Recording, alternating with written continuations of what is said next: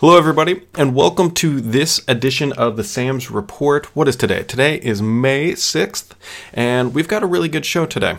Um, actually, some really good information. People have been asking for a while about what's after Redstone, and I'm actually starting to hear some new things. So, I don't want to oversell it, but we've definitely got the, the very first inklings of what, what is going on here. So, to kick things off, um, if you've been following along on Twitter and everything else that I had written this week, I was actually in San Francisco. There was a SharePoint and OneDrive event. And yeah, SharePoint, yeah, not the most exciting thing in the world. But, uh, and actually, to be honest, one of the questions when I went there and I sat with some of the executives, I said, hey, what are you guys going to make uh, SharePoint? What are you going to do for SharePoint so that when people hear it, the first thing they don't do is roll their eyes? I mean, I mean, realistically, a lot of people hear SharePoint and they're like, it's that ugh sort of thing. But um, it was actually a really good event, and I learned quite a bit about SharePoint and what Microsoft is doing in this space. Actually, how big SharePoint is. SharePoint has 190 million paid licensing seats. I mean, it's a huge service. It's uh, 1 million plus developers. It's kind of this like quiet thing that Microsoft has that makes a ton of money. And so, really, to keep it in a nutshell, uh, the future of SharePoint is just mobile apps. Finally, I don't know what the heck they're waiting for that for so long. Um, deeper integration with OneDrive, uh, integration with this Microsoft Flow, and a lot of other a lot of other good stuff. But yeah, somebody commented in uh, the chat room, they hear SharePoint like blah, and now I'm not a huge advocate of SharePoint. I'm not a big user, so I can't tell you everything that sucks about it. But I can tell you that the people that were there, um, a lot of Microsoft MVPs, there was a lot of like sighs of relief. They said, you know what, this this product is actually going somewhere that's useful, and it's going to be much more user friendly and less IT admin resourceive. So, yeah, it should be good. It should be good, and that's enough about SharePoint because SharePoint is SharePoint. It did hit general availability if that's your thing, although uh, very few of us actually roll it out. The one cool thing that did come from this SharePoint event is actually this coat. Um, people ask like what kind of swag you get, and the enterprise events always have better stuff. And like this is actually a really nice coat that Microsoft gave out to everybody. So, and that was it, along with this little uh, bag thing. And there was actually a Star Wars figurine in it for May. May the Fourth be with you. It took me a minute actually to get that joke. I was like, why the hell is this in here? But yeah, there we go. So that's where I was. That's what I was doing out there. Um, I actually talked quite a bit to the OneDrive people, and we'll get to that in a little bit here. Let me just make sure I have that in my notes because I don't want to forget that. We got the OneDrive coming up. Um, other things that happened this week that are of importance: uh, SQL Server. If that's your cup of tea as well, is kind of in the the SharePoint and enterprise happy side of things. Um, that did hit RTM. Oh, not RTM. Micro. if you ever catch an executive use the word RTM, let me know because they got a ton of speaker training and saying at Microsoft we don't say RTM anymore. Uh, and they don't even talk about shipping dates and that kind of stuff. They just it, it's as a service. So don't use if you catch one of them uh, saying RTM, send me a send me an audio clip or a tweet or whatever it is. I would actually love to see that because they are not supposed to use that word at all. But SQL Server uh, as of June 1st, version 2016 will be generally available if that's your cup of tea. Um, but that also means at the same time, I should say that doesn't mean though that the SQL version for Linux is not available at that date. So, okay, here we go. The OneDrive stuff. So OneDrive, uh, during all this announcement, that you know, the one thing that's actually going to want to uh, play into everybody here, OneDrive uh, OneDrive app is coming. They said this quarter. I was actually told it was going to be coming next week. Now, they didn't officially make that announcement next week, but I would not be surprised, um, based on the individuals telling me this stuff, that the OneDrive app, the universal app, should be arriving hopefully next week. Um, so that's much sooner than this quarter. Actually, I think Mary Jo Foley even said this month, and they told me in person next week. Now, obviously, that's set up on a couple different things, but yeah. And the big question that there, there are two big questions about this OneDrive app, and I've got answers for at least one of them. Um, when I wrote about that that's coming, the first comment, I think top rated comment said, Why do we even need this app? Why? Why do we need a OneDrive universal app? Skipping past the fact that it's universal, that doesn't even play into it. Why do we need a OneDrive app? And so here is their answer, and actually this kind of makes sense, so I, I buy into this now for me personally, when it comes to OneDrive, I do not have all my photos synced everywhere, right? It's selective sync. When you fire it up, you pick which folders, and the 300 gigs or whatever it is of photos that I have do not sync to every device. Even this PC right here, even though it's my desktop driver, um, I only keep my photos on two machines, and this isn't one of them. So if I go into File Explorer and then go to OneDrive, you can't see it. You can't see those files. With the OneDrive Universal app, it's really just kind of a web view. Um, it's a much cleaner and more organized and more useful view. But when you open up the OneDrive app, you will actually be able to see that content that is not selectively synced to your local machine. So that's the big difference here. So I can go into the OneDrive app and actually browse all my files uh, on my PC without opening the web in a web browser. So when I was talking to them, and they said, "Yes, you'll be able to do this," and I said, "Is this your your workaround for placeholders?" And very abruptly they said no, and then they kind of like cut themselves. Uh, they said, "No, no, no, no. This is not this is not what we consider placeholders." And then they're like, "Wait a minute," because they realized they weren't supposed to be talking about placeholders. Um, and you know we kind of got off on, off on this tangent but this is not what they considered their replacement for placeholders and they were they were not willing to confirm or deny anything but they did really talk intricately about the issues with placeholders for example one of the issues that they had um, in windows 8 is let's say you have a 300 megabyte excel file well actually it, it was is even worse than that so if you went into into uh, opened up excel and went to file the file picker placeholder files would not show up there they wouldn't because the file wasn't local and so you couldn't grab it. So this is an issue they have to solve. And imagine if that file is 300 megs that you go and through the file picker and imagine you can see it with placeholders and they click it and it's like, well, now they got to stream down that feature or that file to be able to open it in Excel and it could take time and it could create a really bad user experience. So th- there were a lot of issues. Actually, they were very blunt and honest saying that the placeholder implication implementation, if I could speak this morning, was actually quite terrible in Windows 8. Uh, it, it, was just at the UI level only, and there was a lot of underlying issues of, of people not knowing the files were there, not being able to control certain aspects. The file picker, if you go inside of an app trying to pick a placeholder, it didn't work. So there's a lot of issues that they had. And I actually asked them, said, "Hey, so what about Dropbox? Dropbox is bringing placeholders." And they their ears perked up as they would because they knew it's coming. They actually asked if I had access to it because they currently don't. It's in private testing because they really want to see actually how Dropbox solved all these issues. Um, everything I got from this is that yes, they are still working on them because I actually said, hey, remember that video from October where Microsoft, uh, I think it was on Channel 9, said placeholders are coming? And he said, no, no, no. And he quoted it exactly what they said. He said, a feature like placeholders that will remedy the situation will be coming but he didn't actually specifically call them placeholders. So that's um, that was kind of what the conversation was. I of course I had to ask about placeholders while I was there. It's been I've heard it's coming. Um, the the signs that were presented to me now, while not ever 100% confirmed, um, led me to believe that yes, they're still working on it, mostly because they, he had such intricate knowledge of all the details and challenges that they have to overcome or already overcame to implement this feature. And we've seen other evidence that this OneDrive stuff is coming.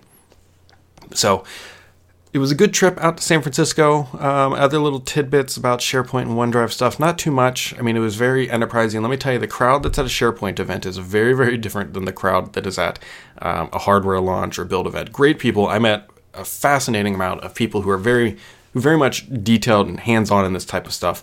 And I was there more for the business strategy. You know, how is how is Microsoft making SharePoint cool again? And some of these people were there to learn about the newest and greatest features that I, you know, was just way above my head. And I, I'm not planning to deploy SharePoint. Actually, I should make SharePoint the de facto service for for Petri and Blue Web so that Paul has to use it, and then I can harass Paul about SharePoint. Um, maybe that would be maybe that would be a good use. Yeah.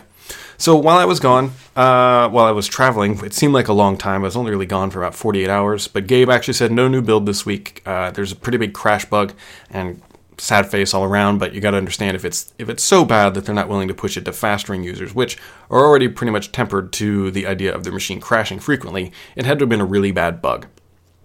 So yeah, that build not coming. Uh, hopefully, we'll get something next week. That would be ideal. He hasn't said or given any indication whether or not that bug has been fixed. But yeah, so here we go. But what we did learn this week, and I find this kind of interesting, is Microsoft announced that there are 300 million installs of Windows 10, which is great. Um, they're actually ahead of schedule, I believe, because they wanted to hit 1 billion uh, active machines by three years. Now, some people kept neutering this number down. Somebody said, hey, they said 1 billion within one year, and that was never the announcement. It was never within two years. I believe it was in two to three years that that was their target. So, in that respect, they are ahead of schedule. Although you would expect the adoption rate to start to feather off um, as you get closer to that three year mark because people, less people are buying or upgrading and whatnot. And speaking of upgrading, so this is this is befuddling to me, and I, I trying to understand their justification here. Maybe it's a revenue thing. But after July 29th, with the anniversary update, Windows 10 will no longer be free. Uh, it will no longer be a free upgrade. It will be $119. So, I have a couple thoughts about this. One, they're doing it because it's like, hey, if people aren't going to upgrade in the first year, they're more than likely not going to upgrade. Um, maybe that's just their justification. It, or two, it could be that, hey, if we actually tell them that this thing is going to end, maybe people will really kind of jump on it and say, okay, crap, we better actually really do this now. We better actually move because if we wait too much longer, it's going to be $119. That's the second thing. Third thing, it could be that Microsoft in mid July would be like, you know what, due to overwhelming feedback, we've heard that people are still having struggles to upgrade. So we're gonna re- we're gonna delay the upgrade again, and they're using this as a bait to get people to move faster. Um, I don't really know if that third option is three. We'll file that one into conspiracy. Uh, we'll file that one into conspiracy bucket. But you got to remember that let's say at the current rate they should hit around 400 ish million machines by uh, the anniversary update. That's kind of like a rough guess based on how things have been going so far. Now, granted, there are 250, and this is a lower bit number, but we'll just say 250 million PCs uh, built every built and sold every single year. That number has declined. It used to be up in the 300 somewhere, but it's around 250-ish. So right there, let's just say that's 500 million uh, machines that will be built in the next two years. And if they're at 400 by um, the anniversary update, they've they've got this this 1 billion number pretty easily. And then you factor in things like IoT, which is just being cranked out, uh, and everything that runs Windows 10. You've got Xbox, although I don't think that's going to add 100 million by any means, but I, I'm pretty confident that they're on track by more than most people are giving them credit for of hitting that percentage of, or hitting that figure of 1 billion by two to three years. So moving on from Windows 10, uh, actually, this is still Windows 10. What am I talking about? So, Windows 10 IT pros can no longer block updates uh, or block the Windows Store for Windows Pro. That's actually an exclusive feature now for Windows Enterprise, if that's your thing. And also, speaking of the Windows Store, uh, if you want to buy apps in bulk from the Windows Store for Business, that has now been enabled. And likewise, if you're a developer, you can now sell in bulk um, this is actually a good thing for any enterprise app that's in there or widely deployed app within a, a, company that you can now, with one swipe of a credit card, Microsoft says more payment options will be coming soon. You can now buy as many versions of that app as you want, and it, will show up under your volume purchasing uh, agreements. So let's get to the thing that probably everybody is here for Redstone 3. Redstone 3. So, where did this name come from? What is going on with it?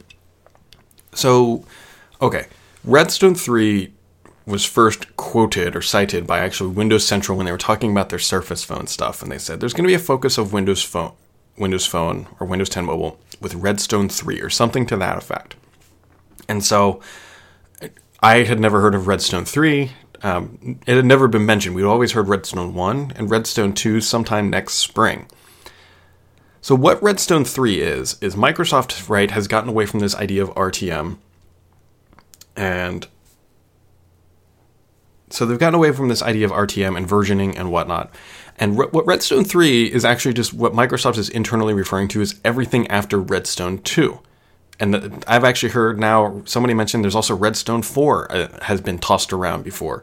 Um, so Redstone right now is just the generic code name for the next several updates. There's no I, I, I, thought they would probably rename it after Redstone 3, but here's here's what has me really concerned actually. And so I'm not quite clear on this and this is why I haven't written it up. Redstone 2, I was actually told was a June release date. Um, meaning next June. So this is this is what has me concerned because then that's like an annual update, which is fine. Uh, but then if Redstone 2 doesn't come till June, then Redstone 3, when is is that the next June? Is that how this is going to work? And and this is where the, the clarity questions start to start to come into play because I don't quite understand what Microsoft is doing here. If you have any roadmap information, I need to get with Mary Jo again on this. We talked about it a little bit at one point, but if Redstone 2 doesn't come out until June, then Redstone 3, which was supposedly the focus of Windows 10 Mobile, could actually be a pretty far way away, um, which has me concerned. And then you couple that information with Intel killed off their basically mobile chips, and I don't know. I could be wrong on this. We could see a Redstone 2 in the in the early spring, um, and then a Redstone 3 not long after. But yeah, as somebody said in the chat room, they're now confused, as am I. But Redstone 3 is a thing, but what Redstone 3 is, is everyone's just talking about the feature set that comes after Redstone 2. It, it could still be renamed, it could still be a feature pack or something or whatever, but Microsoft is already talking about Redstone 2 Plus, and that's the, that's the important bit that they're already planning beyond Redstone 2 at this point. And when and all this stuff will arrive, it's still way up in the air. I mean, you guys, we got to talk. Figure we're talking more than a year away. So this is like really like figuring things out, and th- this is what I enjoy because it's it's trying to understand the roadmap Microsoft is laying internally, quite possibly while they're still building it, if that makes sense. So Redstone 3 is a real thing, but it's really just the second update just the next update after Redstone 2. We don't have a delivery date yet or an expected date. Still trying to figure that one out yet. Um, but that's what is going on in the world of Redstone 3.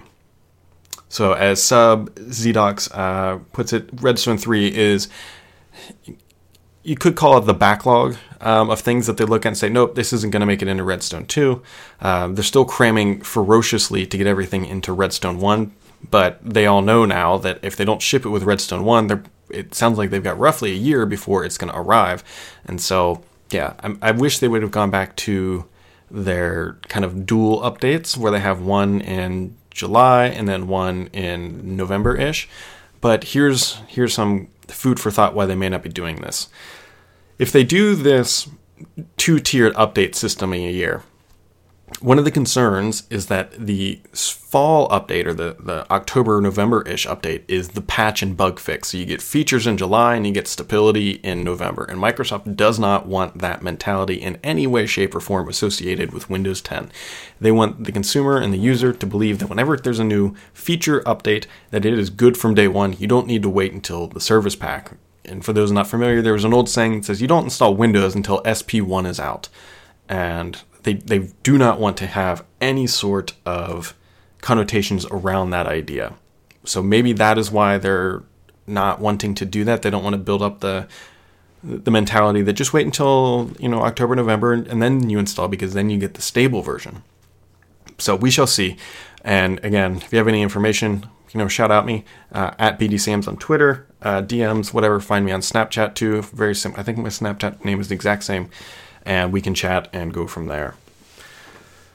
So, moving on, uh, Microsoft announced this week that Windows Live Mail 2012 will not work with the new Outlook. If you're still using Windows Live Mail 2012, um, you're out of luck at this point. I don't know what to tell you. That product is what now four years old. If, if you're on Windows 10, I just use the Mail app. It is getting incrementally better. Uh, this next update that comes out will actually make it quite a bit better. But yeah, if that's your bag, um, you're kind of out of luck at this point. So, let's see here. What else we got on the agenda? Windows 10 is coming to the Lumia icon. Uh, thank you, Gabe. Although I can now start using that phone on the insider previews, but it's not the actual RTM. I don't know what they're doing. Uh, but this is like one of those bad Microsoft scenarios again where communication is not great for them. It's they said it's not happening, then they said, I think the exact same day we're considering it, and now oh it's there. Um, so there you go. Lumia Icon can now get on the preview builds and whatever, if that's your thing. So Vine, Vine, I was going to call Vive. I was looking at the HTC Vive earlier. Uh, Vine is now a universal Windows platform app. Microsoft seems to be getting some good, um, some good traction behind this stuff. We've got Facebook, we've got Instagram, uh, we've now got Vine, we've got OneDrive coming out next week. They're actually finally making. I know I've said this a million times, but they're finally making the store actually a decent place. So, yeah. yeah, so there you go. Um, Vine is now coming. Interesting here, there was a new Paint app from Microsoft spotted. I think uh, WM Power user spotted this. Uh, spotted in the Windows Store. You can't quite download it yet, but it looks like they're actually going to update Paint. I love Paint. Good job, guys. Um, actually, they're moving all of their classic apps. I haven't seen Notepad show up, but they're pretty much taking anything that's a .exe Microsoft property that they can within reason and putting it into the Windows Store. So that's really cool, actually. I like that. And I hope that Paint gets some new nifty features and it becomes, you know, the legendary classic application is good. And what else? Uh, oh, this is actually pretty serious. I'm sure if you're listening to this, you probably already know this, but make sure you turn on two-factor authentication with your Outlook.com app or any email app for that matter. There was a comprom- there was a, a hacker or a group that says they had compromised a bunch of email accounts across all of the services, and yeah, make sure you have two factor authentication on, and that way your password is not the only way to get into your account, and everything is fine. Uh, last big item here before we, we can jump to questions. Don't put them in yet because it's hard for me to read questions and chat at the same time. But uh, big thing that happened this past week is actually that Chrome overtook IE as the most popular browser. Now, this headline has gone around a couple times, but they, it's never come from this one source. The, the one source, and the reason why I trust this one um, actually, I should say the reason I'm using this source is because Microsoft many, many years ago told me that net applications was a better measure of browser usage than, say, StatCounter, which is StatCounter said this happened a long time ago. But net applications, which Microsoft told me at one point was the better tool to use to monitor web stuff, has said that Chrome has overtaken Internet Explorer. Now, granted, Windows 10 uh, launching with, well, 300 million users uh, is no longer using Internet Explorer. It's not a big surprise, but I really think it goes to show how big Chrome actually is. Is that Chrome is now pretty much the de facto browser for the desktop, and Microsoft is struggling to compete. We'll see if the Windows 10 Anniversary Edge stuff uh, makes a difference, but the Edge right now is still not nearly as good as Chrome. Um, we can see Microsoft getting aggressive with this stuff by saying that Cortana searches now can only use Edge and Bing, which Granted, they can do that because they're not under the, the gun of the European Union. So, yeah, this this is kind of a big deal. Um, and I'll be curious to see what else Microsoft does to get aggressive about this. They can finally do it again. But there we go. So, if anybody has any questions in the chat room, now is like a really good time to ask because I can finally pay attention as we kind of just wrap things up here. So, what is going on for the remainder of the Microsoft year? We got to remember Microsoft's year end is 6:30, which is the end of their fiscal year, which has a lot of things. Now, granted, they're not going to shove things out that aren't ready, but what we will actually see is a lot of managers and everything trying to get hit their milestones because budgets are based off of year end, and also your bonus is based off of year end performance. So, as we get closer to 6:30, uh, see things that will go on. Um, one question says, okay, the centennializing, when will that be finished? So that's that's really a multi-part question. The centennializing is a bridge which is completely separate from uh, the released cadence of Windows 10, per my understanding. So I don't think it's ever really done. Uh, it, it's just going to be ongoing. Microsoft is going to work to make it better. They want to obviously get as many apps as they can in and to the best of their ability. And yeah, so the centennializing of things, I, I believe, like all these apps we now see in the store, will hopefully come out soon because they should be nearly polished. So that's that. Um, any more news about the Xbox stuff? Nothing that I can share yet. Still working on that. Uh, it's been pretty quiet. I know that my news made it away. It's around the Xbox room pretty quickly after it got published out, but no, nothing to share on on the Xbox just yet. Uh, is it possible the release date of Redstone tied to the July date of the free update? Yeah, I, I would think it actually is um, from Bighorn, uh, TN Bighorn. He said, "Is the release in July?" For Redstone 2. Um, I, I you know, scooped last week, scooped whatever you want to call it. End of July is when Redstone 2 is going to come out. I would imagine it's right around July 29th, and it's going to be one of those things you turn off uh, the November update, and t- they turn on Redstone 2, and they shut down the free update. So. So somebody asked, "Is this is a really good question by Sub Zadox? This is actually a really really good question." They said, "Is Microsoft going to make Office a true universal app?" I have wondered this for a very long time. Um, and I have wondered when they were going to port fully port Office to the Windows Store. I think it makes complete sense. Why wouldn't they be doing this? They want everything in the Windows Store. Why isn't Office in the Windows Store? I mean, how you can't even buy Office through the Windows Store, so that's the first issue. But I truly think that we will eventually see Office move its way to Universal Windows platform. I don't think it's going to be right away because they have a couple considerations here, right? Windows 7 is still one of the largest users of Office, probably is the largest user base of Office. Windows 7 can't run universal apps. So they have this problem of if they put everything in the Universal App Store, then how are they going to make it work for Windows 7 users? And then the question becomes do they really want to support two platforms for Office? So, yeah, I, I do think they will bring Office to it. Um, I'm surprised they haven't been more communicative of this, or it might just go. I can't see them going all in on the browser because mostly for Excel. Uh, Excel is the thing that holds, in my opinion, honestly, Excel is the thing that holds all of Office together. And I would actually even argue that Excel is what holds Windows together because if you lose Excel, then Windows, the, the power of the Windows version of Excel, because it's better than what is on the phone, the tablet, or the Mac. Windows Excel is the best out there. Um, so there you go. I don't know. We should see it soon, though. We should hopefully hear something soon to see what their intentions are. Um, somebody asked what phone I use. So I use a bunch of different phones, uh, depending on the week. And this is what's legitimately sitting on my desk right now is an iPhone, and I also have a Nexus, uh, whatever the Nexus 5P. 5P is that what this is? Um, I can never remember the Nexus names, but I switch between these two actually fairly frequently.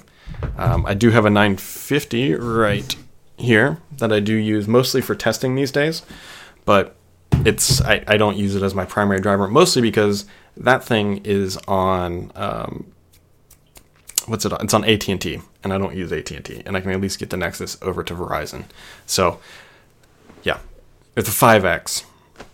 5X. I don't know why I called it 5P. I get. I. It's probably because I looked at buying the Nexus 6P at one point, but I just opted to stay with the 5X, and so yeah, there you go.